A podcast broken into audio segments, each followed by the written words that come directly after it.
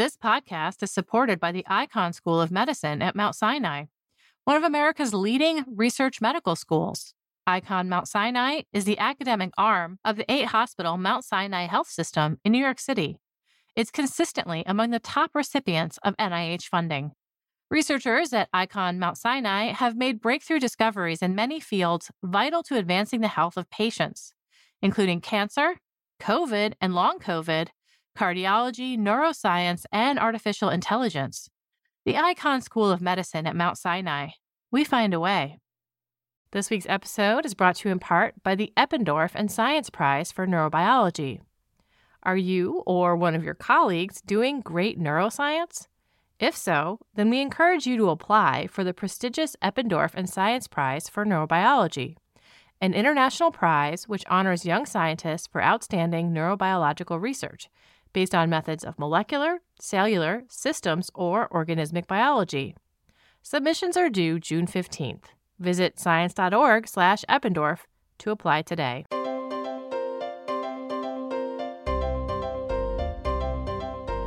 This is the Science Podcast for February 18th, 2022. I'm Sarah Crespi. Each week, we talk about the most interesting news and research from science and the sister journals. First up, we have staff news writer Meredith Wadman. She wrote this week about how COVID 19 takes a serious toll on the heart and blood vessels, a full year after recovery. After that, we have researcher Mike Kestemont. We talk about his work using methods from ecology usually used to estimate missing species, to estimate missing manuscripts. And more generally, we talk about the big question what percentage of artifacts has endured from human history?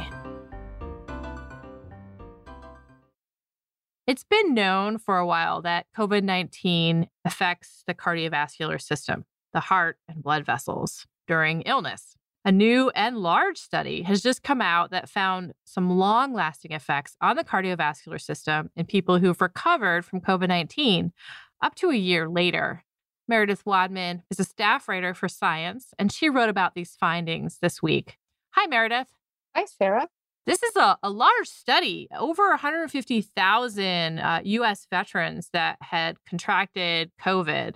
Yes, and in addition, there were 5.6 million in a control group that was examined during the pandemic that did not get COVID 19, and another 5.8 million in a separate historical control group from 2017. And this was a huge data lift by researchers at the VA St. Louis healthcare system and Washington University in St. Louis. And it appeared in Nature Medicine. So, what exactly did the researchers find that was different in the cardiovascular systems of people in this study that had had COVID?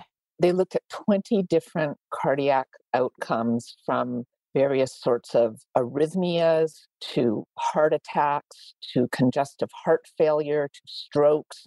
I mean, name it in the cardiovascular system, that is the heart and blood vessels, what can go wrong. And the rates of all of these conditions were increased in people who had had COVID 19 compared to control groups that had not had it. And what was striking is they looked at people who only had mild illness and were never hospitalized. And although they didn't have as increased risk for any of the conditions as people who were either hospitalized or in ICU, they did nonetheless have an elevated risk. So there was some correlation with severity of disease and this increased risk. Did some of the other factors also pop out of this data, like if the person had previously diagnosed condition that would make COVID 19 harder on them, or if they were older, you know, those also correlate with increased risk? Well, they accounted for those. They used statistical tools to sort of subtract out the effects of, say, someone being 60 and obese versus 35 and healthy. And what they found is that COVID was an equal opportunity disruptor of the cardiovascular system one year after having had it. Young people and old people, obese people and people with a normal body mass index, people who were smokers and who were not, they were all experiencing these elevated rates of heart and blood vessel ailments. I also want to point out that the analysis looked at people who had COVID basically between March 2020 and early January 2021.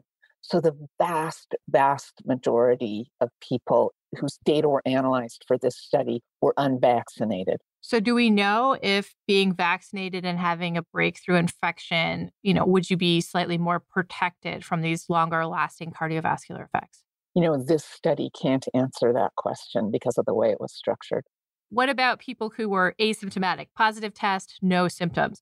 Do we know where they fall, you know, in this risk analysis? We don't because this study examined and analyzed data from people who sought out care in the Veterans Affairs system, indicating that they were symptomatic. Can you put this risk in context for us? How does the risk of having had COVID compare with other causes of problems with the heart and blood vessels, you know, like smoking? It's striking. One physician and biostatistician at the Cleveland Clinic, Larissa Tereshchenko, who I interviewed, indicated that she thinks prior COVID 19 will become the leading risk factor for poor cardiovascular outcomes, well ahead of something like smoking or being overweight or obese. Oh, wow. So basically, the risk is higher for past COVID 19 patients than if they have these other health factors. Can you talk about some of the specific risks? These numbers are really striking. Yeah, I can talk about specific risks, although I can't list the increased risk for all 20 conditions, obviously. But you could take, for instance, there's an increased risk of stroke, a 52% increased risk in people with prior COVID 19 12 months out compared to people who didn't have it. There's a 49% risk of these teeny tiny strokes called transient ischemic attacks, of 49% elevated risk the chance of heart failure is elevated by 72%. You know, that is in some ways less instructive than saying, because, you know, if, for instance, your risk is like a teeny tiny percentage and, and you say it's elevated twice, well, it went from 1% to 2%, someone might roll their eyes and say, big deal. But what is important that these investigators did that many studies do not is they also calculated the absolute number of additional events in the group that had COVID 19. So you can look and say that for every 1,000 people who had COVID 19, four more people had strokes than did in the corresponding control group. And when they added up all the different conditions and ailments they looked at, they found overall that there were 45 more of any of the 20 conditions per 1,000 people who had COVID 19 a year ago than in the control groups that did not. Okay, let's turn now to some caveats. What are some concerns about this work? One thing I'd like to flag is that this study has limitations. One is that it was retrospective. That means they went back through records of events that had already happened. And that, you know, if there was, for instance, a misdiagnosis in the record, if some faulty information was recorded. They can't check and root that out. The way you could be much more careful in a prospective study looking forward and having your groups of patients and monitoring them as they progress. The other issue with this study is the sample itself. This is veterans, US veterans, and it's a wide age range, but it's predominantly men's records that were examined yes, 90% of people whose data was analyzed in both the control groups and the infected groups were male. And we also know that men, in some studies, have shown to have stronger effects of COVID 19 on their body. This is true. And I'd like to point out that 71% to 76% of the participants whose data were analyzed were white. So, a lot of this bias in the sample could be tackled with some statistical approaches. Yeah, so the researchers used their statistical toolbox to, in essence, subtract out the skewing of the sample to being white and male and older so that you can see more or less a pure effect of just COVID 19, regardless of what color your skin, how old you are, and what gender you are. So that's why these findings, all of them, there's still a potential for hidden bias, but largely are likely to be applicable across all races and age groups and genders. Okay, so there's a couple problems with the initial data set. You know, it's a retrospective study, but the size of the study, I feel like really does support this idea that there are serious, long lasting risks associated with having had COVID 19. Yes, the huge numbers in the study make it a very powerful piece of evidence suggesting that its conclusions are warranted. And what about the variants? Do we know what variant most of these people were likely to have had at that time? Because enrollment stopped in January 2021, we can pretty much assume it was original Wuhan or perhaps Alpha beginning to appear, but none of the problematic variants we wrestled with in 2021 and can we call this long COVID? You know, when I think about long COVID, I think, oh, you still have some symptoms, you have brain fog, loss of sense of smell, fatigue. Does this still fit in the category of long COVID? Yes, there are cardiac pieces of long COVID, such as palpitations, a racing heart, other abnormalities like occasional chest pain or tightness, dizziness upon suddenly standing, called postural hypotension. So clearly, the cardiovascular system is a piece of long COVID.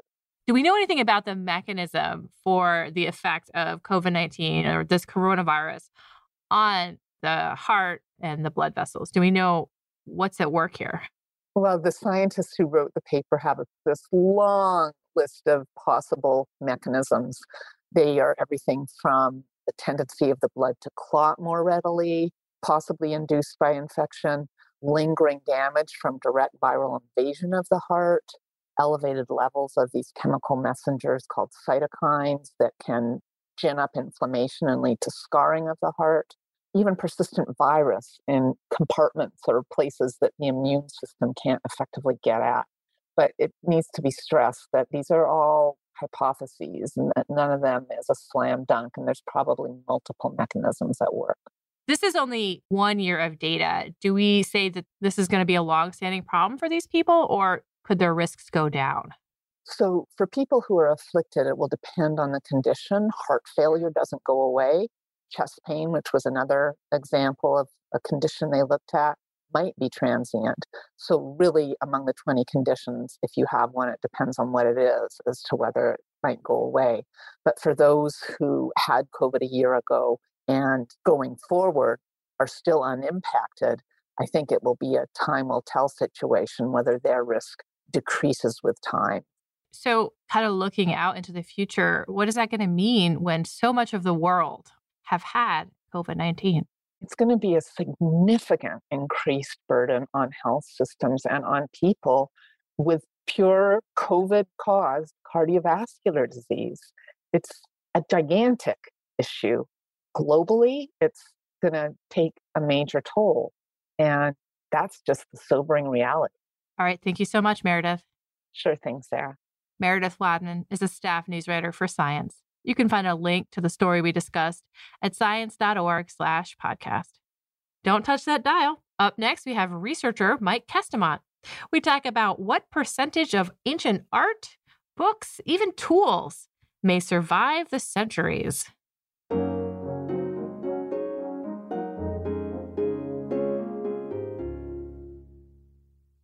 This week's episode is brought to you in part by the Eppendorf and Science Prize for Neurobiology. Are you or one of your colleagues doing great neuroscience? If so, then we encourage you to apply for the prestigious Eppendorf and Science Prize for Neurobiology, an international prize which honors young scientists for outstanding neurobiological research based on methods of molecular, cellular, systems, or organismic biology. Submissions are due June 15th. Visit science.org/eppendorf to apply today. Records of ancient human history, books, sculptures, paintings, artifacts that we have with us today are just a sample of what was created long ago. How much of a sample, though? How random or biased is the sample that's passed down? Mike Kestemont is an associate professor in the Department of Literature at the University of Antwerp. He and his colleagues write This Week in Science about using methods from ecology to estimate the loss of these materials. Hi, Mike. Hey. So, this work uses a model borrowed from ecology. It's called the Unseen Species Model. And the hope here is to make estimates of unseen artifacts, basically what we don't have today, what hasn't endured. Is this a long standing question in the field? Is this something people have been wondering about for a long time? Just the question how large the sample is that has survived of these texts is one of the classic puzzles in my field. I specialize in, in medieval literature. I've been fascinated by this question since since the time I studied. So now, for the first time, we have the feeling that we're getting closer to an answer, and that is really uh, exciting. Yeah. So, what does the unseen species model in ecology do for ecologists? Does it tell them when things have gone extinct or what's hiding behind the bushes? I'm not an ecologist, but uh, one of the few things that I learned about ecology is that ecodiversity is a crucial thing for them. They want to know how many distinct species live in a certain area because that allows them to, to monitor that area, for instance, in the event of dramatic events like wildfires. What these people do is they set up a bioregistration campaign. They literally start counting uh, animals for a, a certain period, like maybe a couple of days, maybe months, maybe years. In the end, no matter how long they are counting. The problem is that they always miss species, so species that are, for some reason, hard to observe. The classic example that we give is, snow leopards, which are really hard to observe. And what they have developed over many decades is various statistical methods to try and correct for their own observations because they know that they are underestimating the biodiversity in a certain area. And an unseen species model is going to do exactly that. So, on the basis of the data that you have observed, is going to give you an estimate of the number of animals or other species that you are likely to have missed during your uh, campaign. What you did here was take the math that they used for that, the statistics, the observation, the sampling ideas, and then applied it to narratives about King Arthur and the Round Table from medieval times. Why was this the particular focus of the work? So first of all, it's my own field. It's a field that I did my PhD in, so I'm a I'm a big fan. okay. Uh, secondly, I think that this this genre, if you will, of we call them chivalric and heroic stories from the, the medieval period, is representative. So we have this formula, this unseen species model that we can apply without any changes directly to the data as we have it for these manuscripts uh, and texts. The an- analogy that we build on is that we see a literary work for instance, a, a Grail romance about King Arthur. We see that as a species. And then we have a number of manuscript copies that survive from medieval times, because often these texts survive in multiple copies. And what we can then do is take the number of copies that we have for a work and plug that into the formula as the number of sightings for a species, uh, as it were. So that makes this analogy very powerful that we don't have to change anything about the statistics. We can just plug the medieval data right in. Did you catalog all the surviving works about this particular topic, or did you sample, or did you break it up into different categories? Like, how did you start? Uh, we started from the medieval literature in my own language, which is Dutch, so Middle Dutch. And then we did a, a small scale study a couple of years back already. And then we got certain results and we were, we were happy with them and they, they seemed uh, interesting. The question that we immediately had was how these numbers would relate to the numbers that we have for, for different languages, like neighboring languages, such as Middle English or Middle French or Middle High German. And that's how we expanded the project. We kept on adding more languages, involving more colleagues to get an international uh, comparison also. Were you able to say, oh, well, this percentage has survived? In general, what we observed is that about 9% of the documents survived. That estimate is, in fact, in line with what book historians have found in recent times uh, already. And what book historians do is they say, well, we have a catalog and we also have what survived from the catalog. And that's that's kind of proving that we have a, a percentage left that we can kind of rely on. Exactly. So in rare cases, we have still the, the composition of the medieval library. And then we can simply check how many books we still have. And that gives you like a rough estimate. The problem is that these catalogs, as we have them, they're biased in themselves often they would like omit less expensive books, for instance. So the, the lists themselves already were, were biased. They also come from like very uh, privileged environments like monasteries. So you don't really know how, how well these numbers would scale to other collection uh, environments. And that's why it's interesting that we now have uh, an additional method to verify these numbers using uh, alternative means. Does this number vary from place to place? What we saw is that for the number of works so the actual stories that survived there, we see very um, big differences across the languages that we observed. And what we saw, for instance, is that the survival rate for Middle Dutch is very similar to that for uh, Middle French. Middle English and Old English, their survival ratio was really small, surprisingly small even. And then we saw a pretty high survival ratio for German and also two island literature, namely Iceland and uh, Ireland. And that was uh, pretty interesting, the difference there. Yeah, I thought that was really interesting that you talk about island ecology, which holds a special place in a lot of biologists' heart. Exactly. Yeah. And then island literature. Can you kind of draw that parallel out for us? What we know, first of all, from ecology, again, I'm not an ecologist, but I, I know that this is a very famous in ecology, is that islands are interesting in ecology because, for instance, they feature a higher endemic species richness. We know that islands are better able to conserve their biological heritage in a way. And the analogy that we build on is that there are indications that this might also be true for their cultural heritage instead of their biological heritage. So these islands have something different going on in the ecology of their books that could lead to higher preservation rates? Why were these island literatures preserved so well? A part of the, the answer there could be that these island literatures had a higher evenness. That's again a concept that we borrow from ecology, implying uh, in our case that there, on average, the number of manuscript copies per text was more even. So what you see in the continental literatures of the time, for instance, or in some of these literatures, you see that a large number of manuscript copies, in fact, are associated with just a, a couple of texts. And then you have a long tail of texts that are not copied as frequently. And what we see is that on these island literatures, there's just a more even distribution of copies over works. And this is crucial because it will also make these uh, island literatures more resistant to random loss. So whenever you throw out a single manuscript, the chance that you lose a text is actually uh, smaller, which is interesting these parallels in terms of the statistical methods seem to be working. But what about the fact that the loss is not necessarily random? There could be a library fire, or people could decide to burn all of a book, or they don't make many copies of books in a certain culture. You know, how does that reflected in the results that you could get from using this type of analysis? We know from book history, for instance, that some books were, or some types of books, were just more likely to be destroyed.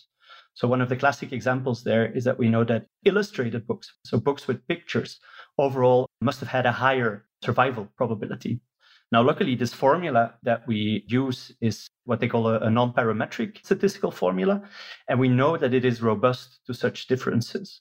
At the same time, it's, it's a bit of a pity because we know that this method also doesn't give us insight yet into the nature of the loss. And I think that this will be an important extension of our work that now in, in future years, we try to also explain some of the loss figures that we have obtained. So I immediately want to know if this can be used for, I don't know, Maya codices or manuscripts from Library Cave in China. I mean, is this something you see that could be expanded in that way? We do argue that applicability of this method is, is far wider than just our little case study in medieval literature. You could say it can be applied to any sort of cultural assemblage, as they called it, that is hyper diverse and undersampled. The only thing that you really need is you, you have to be able to count species, so to speak. So you need to have discrete entities that you can identify. But as soon as you can do that, you can start applying it across many fields, uh, we believe. Yeah, so beyond books, beyond manuscripts, we could do coins, coins, stone tools. Yeah, painters. You can go pretty far with it, I think. Yeah. That's interesting. So, in fact, this Chao1 method, there's nothing specific about it to uh, ecology. It's derived from um, under a very general statistical framework, and that explains its, at least in theory, its very wide applicability. You're able to ground truth your findings. How many of these narratives remain based on comparing it with what book historians have done? But other things like so we talked about stone tools or coins might be harder to kind of do that with. What does it mean you know when you do learn about the percentage loss? Like what can you do with that information?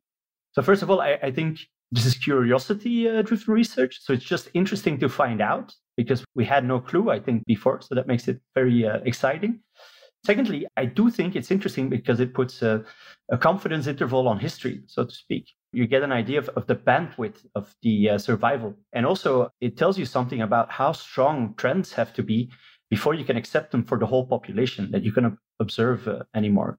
So, that I find very interesting that now we know, for instance, I don't know, half of the Middle Dutch literature has survived. That tells you something about the statistical power that you can get uh, from tests that you do apply to the surviving data.